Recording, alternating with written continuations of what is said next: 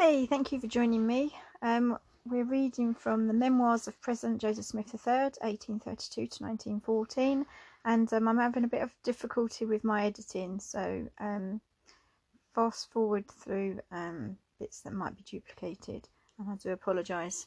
This is new to me and I will learn eventually, but I just want to get this shared because I don't think it's shared far and wide enough. And I'm going to repeat some of one paragraph from my previous reading of chapter 3, and this is to do with polygamy and to do with one of the women that had connected her name to Joseph Smith as a polygamous wife. And this is what Joseph Smith III says. This is from page 23 and was published in the Saints Herald, December the 25th, 1934. Let's quote. Melissa Lott was one of the women to whom it was alleged my father was married. If this were true, it certainly was not known to any of father's family at the time he was living or after, and it is equally certain she never lived with him as his wife. She married Ira Willis, whom I knew well, a man of all work about the premises where he lived. Where we lived. So there is no evidence of there being a relationship between Melissa Lott and Joseph Smith Jr. And later on in this work of Joseph Smith III's, he goes to Salt Lake City and he communicates with the women and he tries to ascertain what was going on, and basically to prove the falseness of this. Let me carry on reading. I used to watch him build the fire in the outside kitchen. And this is, we're talking about Ira Willis now, and the husband of Melissa Lott. He would rake open the ashes with which he had covered the brands in the fireplace the night before, put fresh fuel upon them, fan them into flame, and hang a tea kettle on the crane hook over the blaze. One cold morning after those proceedings, I went outdoors to get some wood. As I picked up the axe at the wood plough, I recalled I had heard someone say no one could touch his tongue to a frosty axe. Oh no, I remember this now. Ever so lightly, without the tongue becoming fast to the steel. Wondering if that could be true, I held the axe up to my mouth, intending to just try it with the tiny tip of my tongue, and then instantly draw it away with the metal. To my astonishment and dismay, my whole tongue, about as far as it could be drawn out of my mouth, instantly became fastened to the blade. Joseph Smith III, he does make me laugh.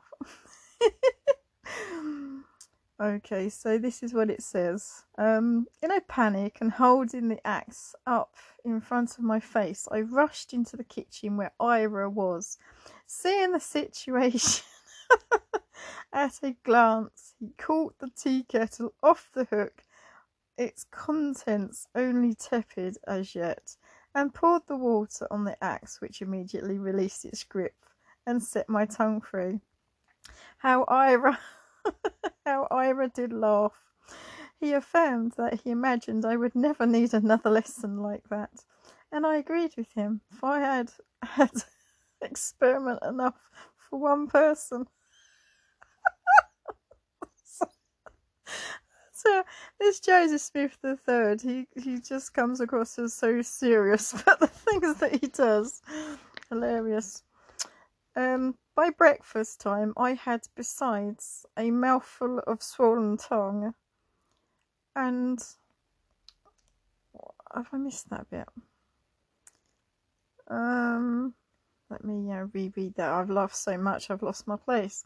By breakfast time, I had, besides, a mouthful of swollen tongue, and had to go without food, since I could neither chew nor swallow.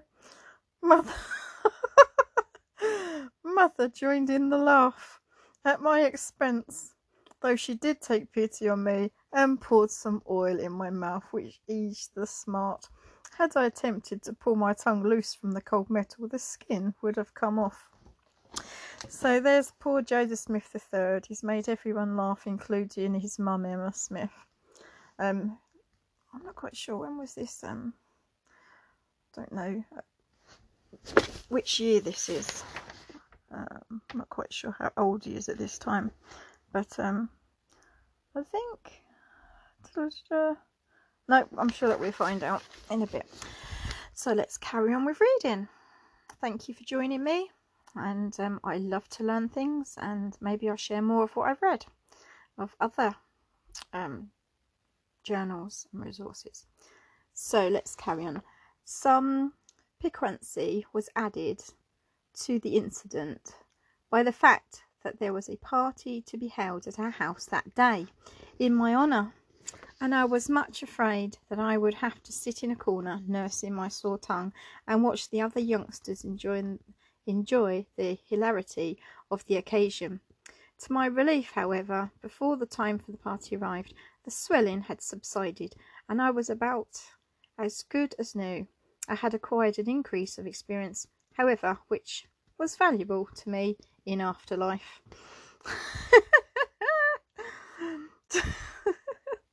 Just when Ira Willis and Melissa Lott were married, whether before the Exodus or on their way west, I do not know, but I seem to remember hearing of their marriage about the time of the general departure from Nauvoo, Nauvoo being the new name for Commerce.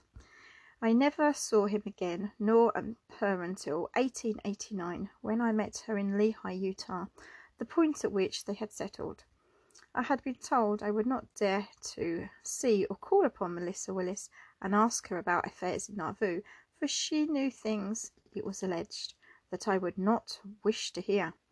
She came to our meeting in Music Hall, and I was told of her presence. After the service was over, I sought her out and secured permission to call upon her. In the interview thus secured, I discovered that whatever claims she or others may have made about her having been married to my father, she could not uphold them, but instead plainly stated that she was the wife of Ira Willis and had never lived with Joseph Smith as his wife at his house or elsewhere. My interview with her will be related in detail further in these memoirs. Well, there you go. So she confirmed there was no marital nothing going on, that she didn't live with him, and that she wasn't his wife. So interesting, huh? The Church of Jesus Christ of Latter-day Saints is the church saying these things, making these sticking by. So this is why I would like you to research and look for falsities, to look to search out histories to see where something doesn't feel right. So once again, as you listen, you'll find out more. Here we go, the next part. This proxy business is the next heading. Upon the occasions of my several visits to Utah, I heard a great many odd stories about events that happened among the people there. One striking one comes to memory now. It was told me in Salt Lake City in 1889 and runs thus. A certain promised elder in the church out there, whose name need not be mentioned here, but whom, for the sake of convenience, I will call Elder John, returned to his home after a short absence from the city. He found a number of letters awaiting him, among them 3 from as many aged sisters there, known to both himself and his wife. After reading these epistles, he threw them down with an exclamation of impatience and disgust. Curiously, his wife asked the meaning of his gesture, and he replied, "Oh, phew, you know, sisters, blah, blah, blah, blah, blah," given the names of the 3 who had written him. "Why, yes," said his wife, "I know who they are. Why?" "Well," he said, "here they have all 3 written me. One asking me to go to the temple with her and stand as proxy while she is sealed to the patriarch Hyrum Smith, and the other two, given the names, desiring me to do the same for them while they are married for eternity to the prophet Joseph. And I tell you, I am just not going to do it. In some surprise, his wife asked, "Well, why not? What has come over you? You've done this for many others, and why not for them?" While these sisters are old, of course, they are just as good as others with whom you have gone through such ceremonies in the temple, acting as proxy for the patriarch and the prophet. Why do you refuse to go with these sisters? Well, I've been thinking lately. Haven't you always been thinking? She interrupted facetiously. Perhaps, but lately I've been thinking particularly about this proxy business, and I have concluded that I do not like it.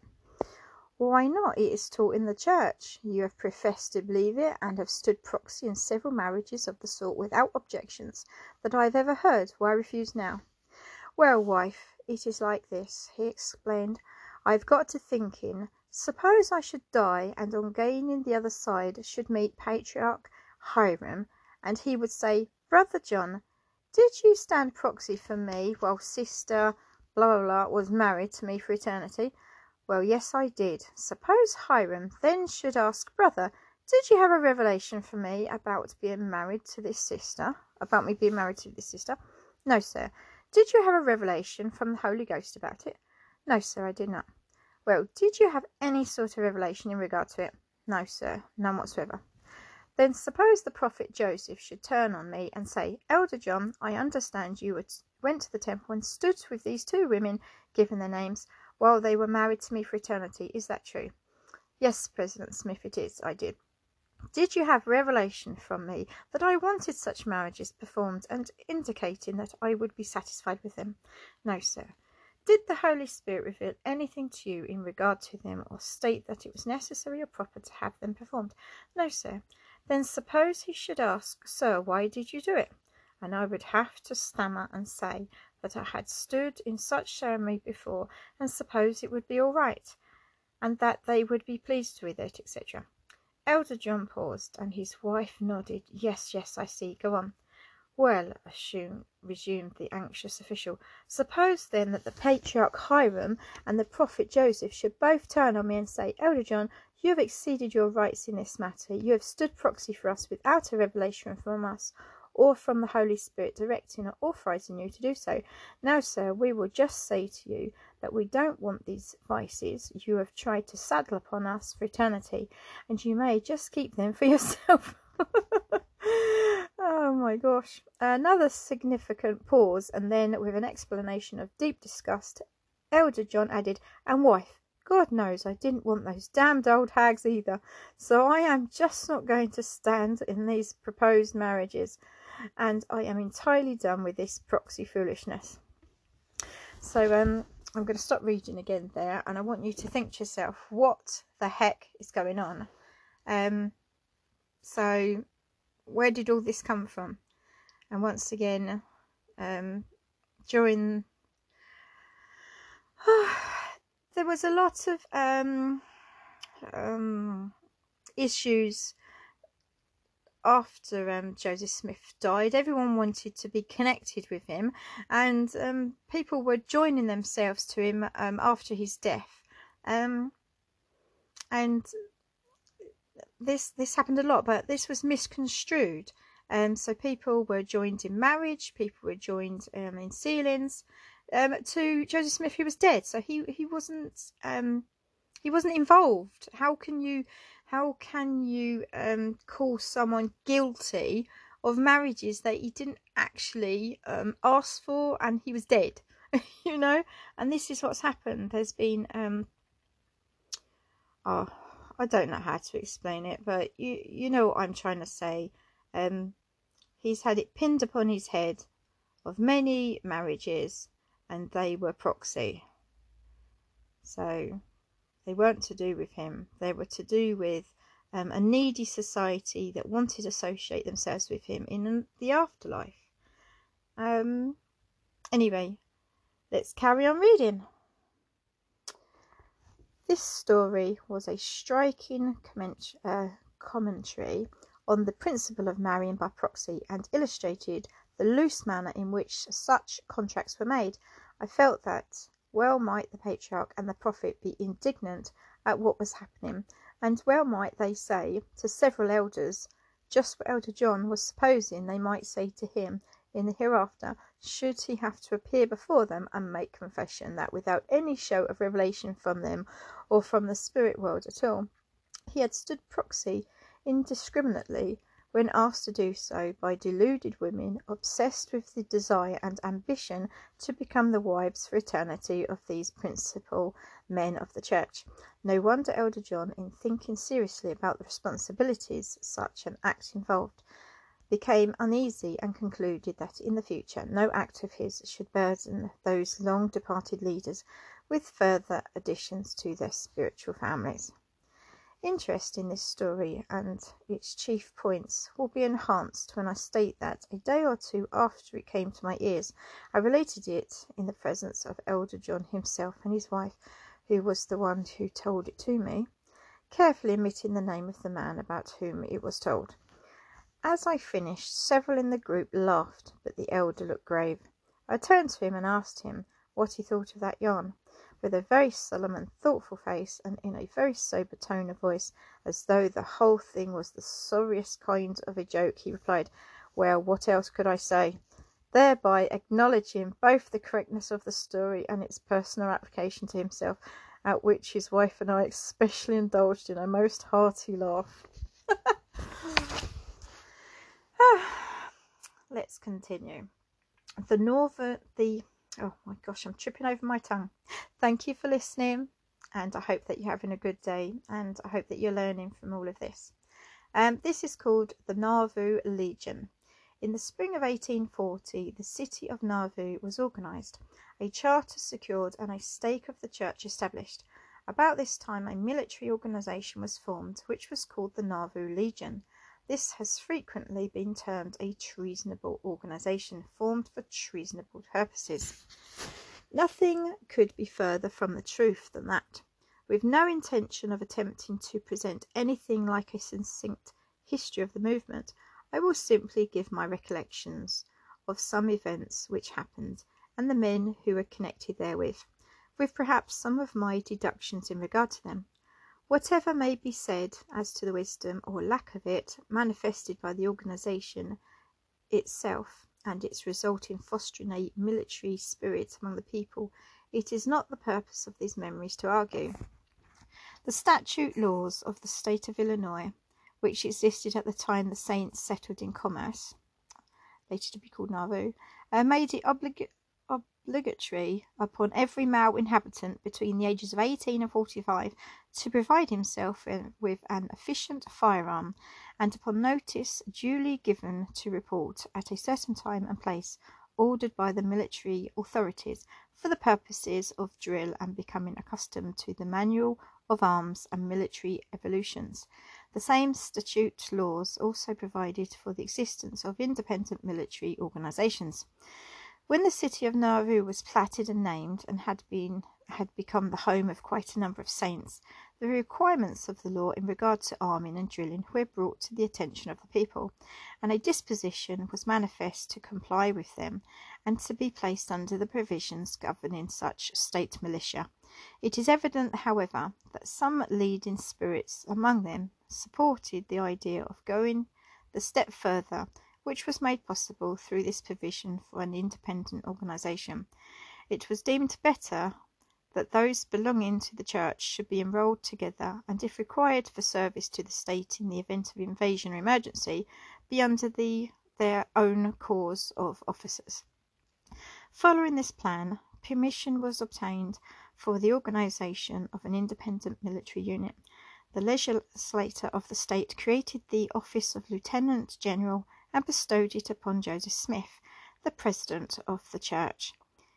In her book, Grandmother Smith suggests that he was elected to that office by the people, but she is evidently in error there, for Father was invested with the title and office by virtue of the same ordinances which authorized the organization of the Legion, as an independent body under the militia laws. Thus the Nauvoo Legion came into being, and its members began meeting for drill. Separate companies and regiments were formed: generals, colonels, majors, captains, and other officers appointed. A military display began to permeate the settlement. All were not enrolled in companies, nor provided with a regimental dress. Neither did the state issue arms to all, but the martial spirit did seem to prevail and flourish in every quarter. It is stated the legion was composed of some 1,500 men at the time its leaders were murdered at Carthage, of which number, if my memory serves me right, only about 300 had received arms furnished by the state. The remainder carried their own weapons, which consisted of rifles and shotguns of every pattern common to the period and locality. Much as it is to be deplored that such a spirit ever obtained such a foothold among the church members, it is certain that in their organization they were striving to obey the laws of the state and to act in harmony with their provisions. It is possible, too, that they were but trying to put into effect the counsel and advice that they had received from certain authorities in the state of Missouri, viz. To make provisions to defend themselves against lawless violators of their privileges as free American citizens. I'm not sure, but similar counsel had also been given them by the man then governor of the state of Illinois.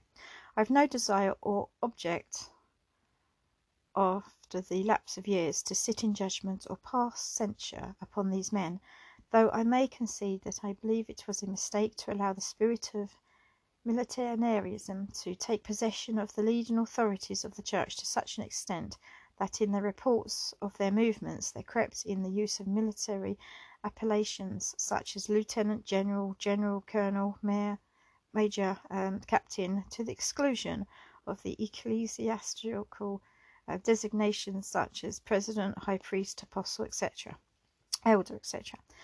Blame for some of the warlike disposition among the people has been visited upon the prophet Joseph Smith, my father, but it must be remembered that from 1830 to the time of his death, he and his people were never safe from invasion and persecution from which the saints were well worn out.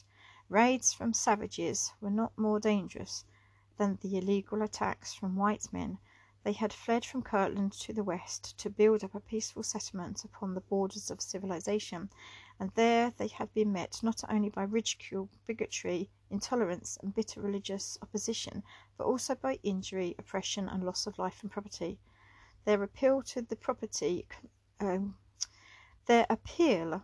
properly constituted guardians of their rights had been met by the council to establish a means for their own defence, a defence not against enforcement of just laws, but against unlawful violence and outrage.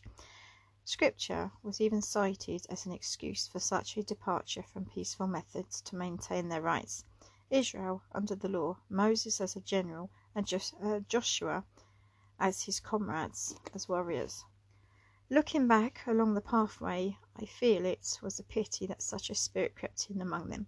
However, and a still greater one that the leading minds of the church partook of it.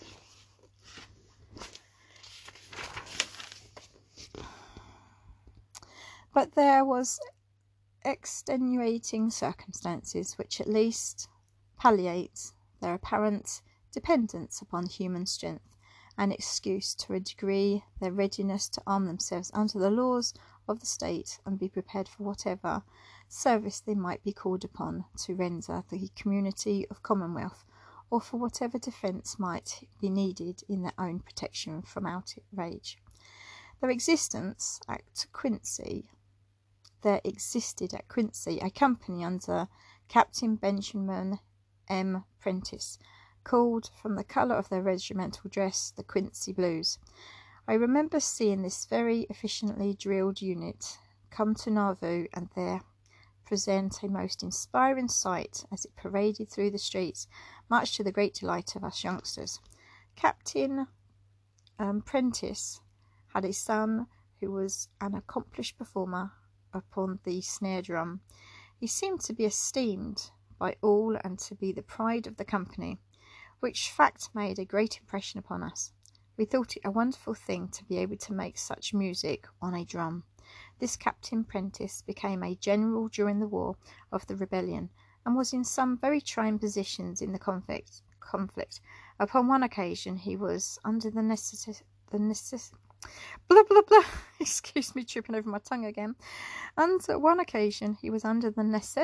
of surrendering his command, for which act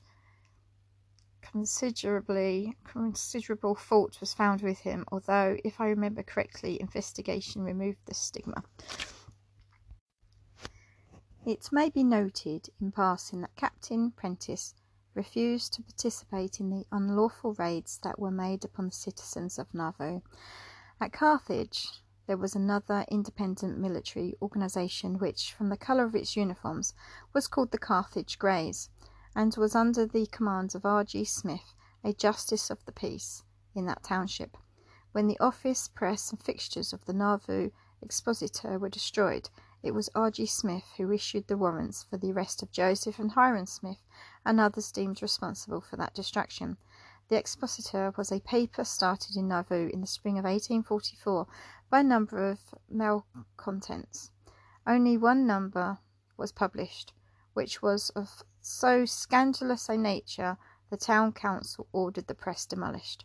This same Captain Smith of the Carthage Grey was the man who, on June the 27th, 1844, detailed the small guard left at the jail in Carthage by order of Governor Ford, ostensibly to protect the 4 men imprisoned there. When the jail was attacked by a mob of masked men, Captain Smith was not present, and it is well known that the guard signally failed to protect the men in their charge, or to properly perform the duties devolving upon them in that capacity. Whether or not the personnel of this guard had been selected intentionally by Captain Smith from among those known to be at enmity with the imprisoned men will probably never be ascertained.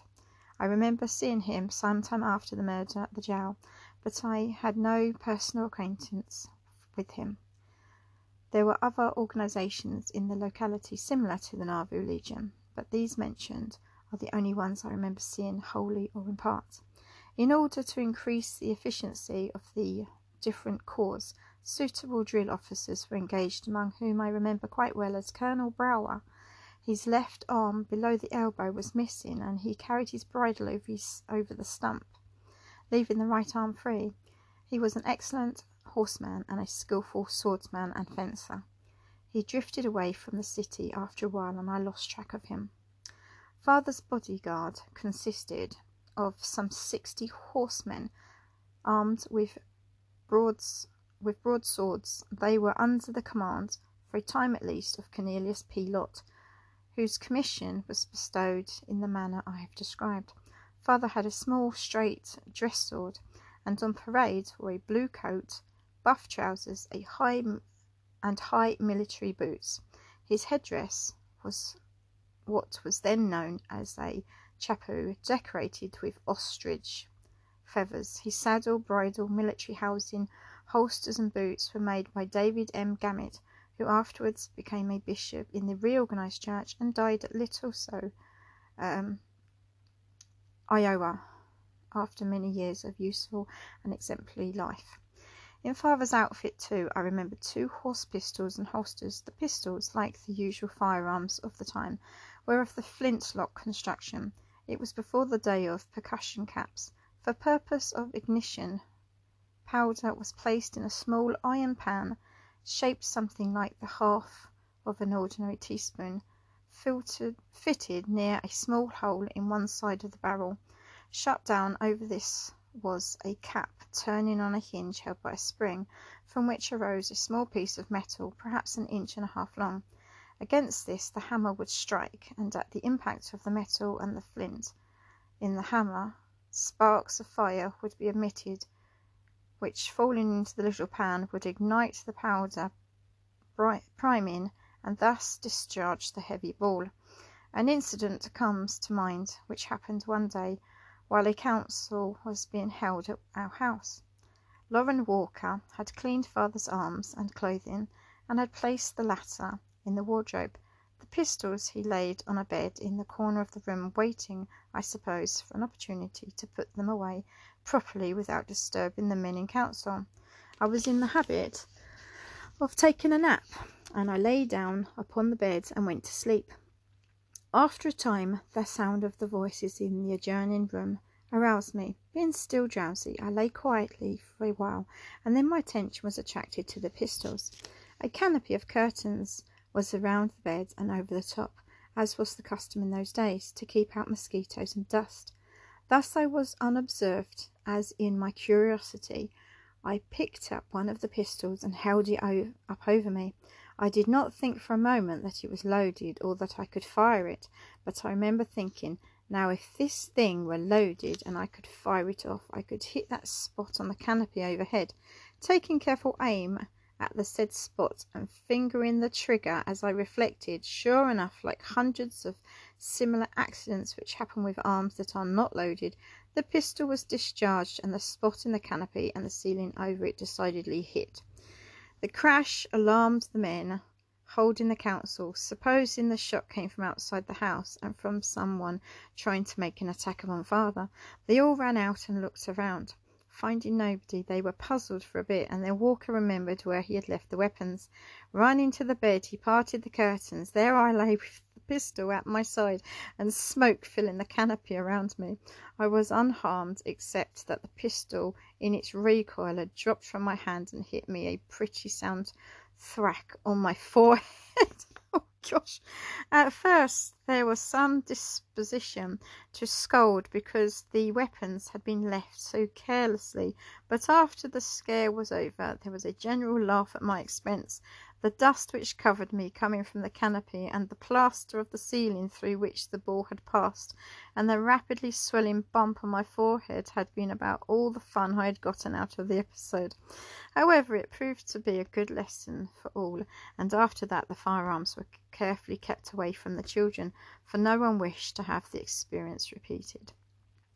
Whether or not these particular pistols were furnished by the state I cannot say, though I think they were, for I do not remember seeing them after the arms of the Legion were collected and surrendered by order of the Governor.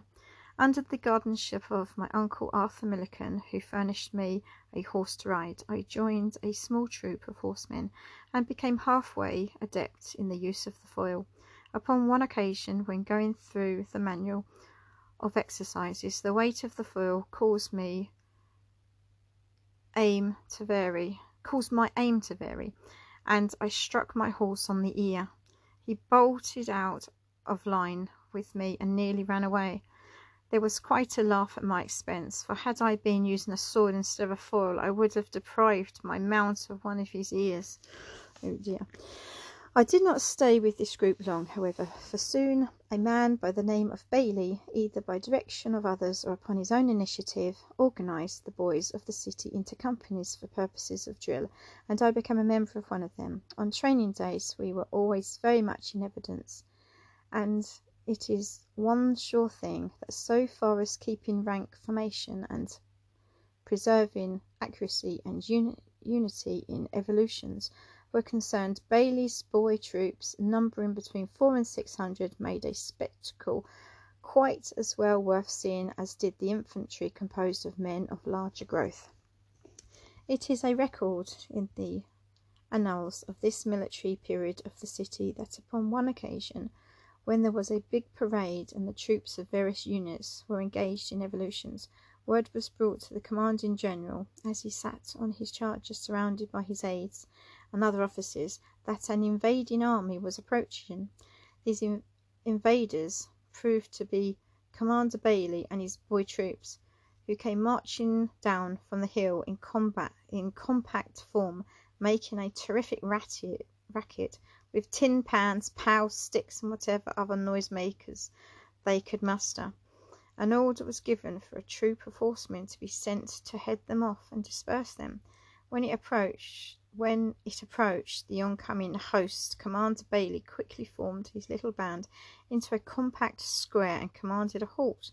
As the horsemen came nearer, Of a sudden, the young company, with a shout, set up such a lively beating upon drums and pans, and such a vigorous waving of branches and poles, that the horses refused to charge upon them. Their riders became very much disconcerted. The commanding general ordered another troop to try it, but they had no better success. It then suggested that the lieutenant general himself, on his favourite riding horse, Old Charlie, should be sent at their head into the fray. This splendid horse was of such warlike breed that when the line of cavalrymen approached the noisy band of youngsters, instead of showing fear and panic, he charged right into their midst, scattering them into every direction to avoid being hurt, and thus was the invading army dispersed and driven back to their training quarters. Though the organization continued for some time, I drifted out of its younger portion, probably in deference to mother's wishes. The Legion continued to exist until the time of father's last arrest.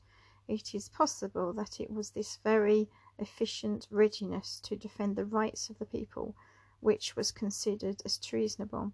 However that may be, it does seem that the very spirit in which it was organized and in which it continued was indeed military in its character, and undoubtedly helped to cultivate in the people a certain dependence upon human strength and power as a defence against the encroachments of their persecutors, perhaps a lamentable fact. One of the leading officers in the Legion was John C. Bennett, whose connection with the church is a matter of history. He was not a large man, but he looked well on horseback, and felt highly flattered when someone once told him he looked like Bonaparte. Perhaps he did in a way, for he was dark of complexion, and while short and broad-shouldered, was also of slender form. I remember seeing him on horseback with other officers, and upon one occasion at least, when he figured in a bit of excitement. A sham battle was in progress, and in some way he, by accident or design, Dr. Bennett lost control of Colonel Brower's horse, which he was riding, and it ran away from him. There followed quite a commotion, and some thought a conspiracy to injure father had been sprung, with confusion as a cloak. Father's real friends gathered about him very quickly to protect him, but nothing further came of it. The flags carried by the Nauvoo Legion were the flags of the United States and of the state of Illinois, and whose laws it was organised. I'm going to stop reading there a moment again and go back to this John C. Bennett. He was new in the church at this time. I think he was baptised in like 1840, and he soon was brought into high ranks of the church. And but he is unfortunately the one that brought in spiritual wifery and things like that, and he was a doctor, and he would say to the women, calling them his spiritual wives, and saying that being a doctor, if he made them pregnant, that he could terminate the pregnancy. You can find out this information. I'm sharing it with you, and you can research it. But anyway, John C. Bennett was quite a downfall and quite a destruction to the name of Joseph Smith, because Joseph Smith Jr. Excommunicated John C. Bennett, and John C. Bennett decided that he was going to be revengeful and plot against Joseph Smith Jr. Anyway, that's for you to research. So let's get back to the reading. There was one very large flag which served as the principal standard. The different units had smaller ones, which did not differ from those borne by other similar companies of militia. It must be borne in mind that whatever was done by these military organisations of those days in Nauvoo was in keeping with their privileges under the militia laws of the state, well within their rights as independent units of the State Guard and under properly commissioned officers. Of these latter, I remember Father, Uncle Hyrum, Uncle Don Carlos, Charles C. Rich, and John C. Bennett, whom I have mentioned. Of minor officers, I recall Stephen Markham, John Pack, and perhaps some others. On parade days, a number of ladies used to ride. On such occasions, my mother rode the black horse Charlie. She was a splendid horsewoman and made an excellent appearance upon that magnificent animal. Connected with the Legion was a unit known as the Band.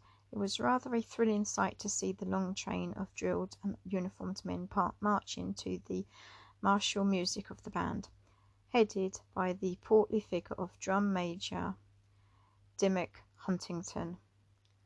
The drum itself was a mammoth affair made by William Huntington, erstwhile sexton of the city and a man of some genius.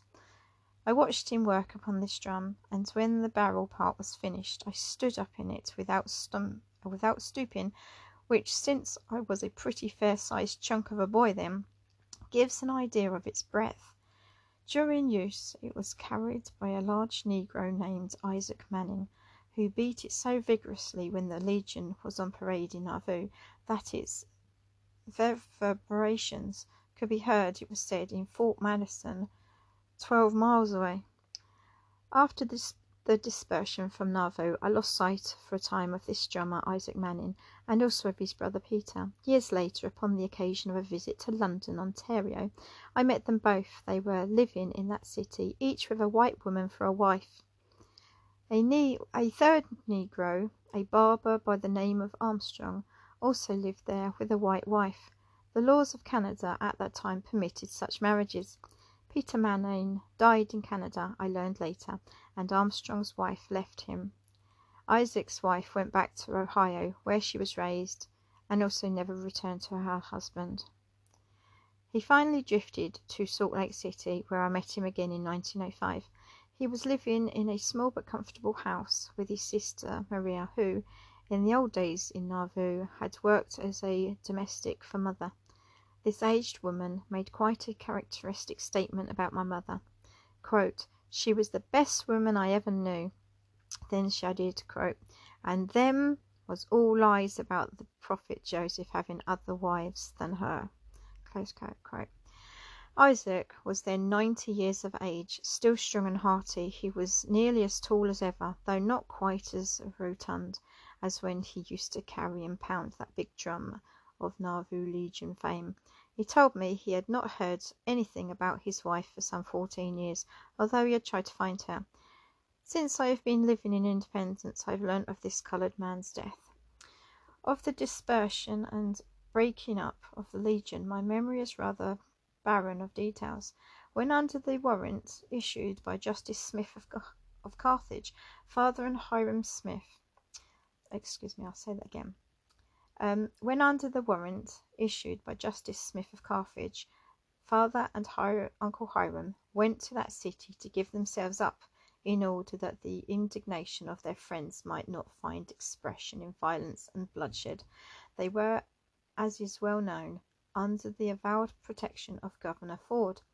They were met on the prairie by officers sent by the governor ordering the disbanding of the Nauvoo Legion and the surrender of such arms belonging to the state as were in its possession. This order was obeyed, and under the administration of Stephen Markham, a stand of something like 300 arms, I believe, was delivered up, following with which compliance a hostile troop of some 50 or 60 horsemen rode into the city and took up quarters there. The Legion was disbanded, and the streets were filled with disordered groups of unarmed militiamen, more or less bewildered at the turn events had taken. It was not until after the return to the city of Brigham Young, president of the Quorum of the 12th, that the members of the Legion were again called together, and something like a semblance of order was brought out of the chaos into which the recent tragedy had plunged them. Quite a lot in this chapter, isn't there? Let's continue. Connected with these incidents, I recall that by some means there had been left in our house a sort of Queen Anne musket and a short sword that might possibly have come from the south as a machete. These were the only arms we had, with the exception of a worn-out horse pistol that was used about the house as a candlestick. Later, at the time of the general dispersion from Nauvoo, the city came under martial law, and the new citizens undertook a program of defense against the lawless mobs that beset the place, a demand was made that all arms in the city should be delivered up to the civil authorities. Our house was visited by an officer for this purpose, and these two weapons, the old gun and the short sword, were taken from us, with the promise that they would be returned to us when the war was over. If our knowledge of the cessation of that war depended upon the fulfillment of that promise, we might be justified in thinking the struggle is still going on, for the weapons were never returned to us. I'm going to leave it there and carry on recording the rest of the chapter in another episode. The next chapter is entitled Brigham Young. So join me for the next episode, and thank you for your patience in listening to me.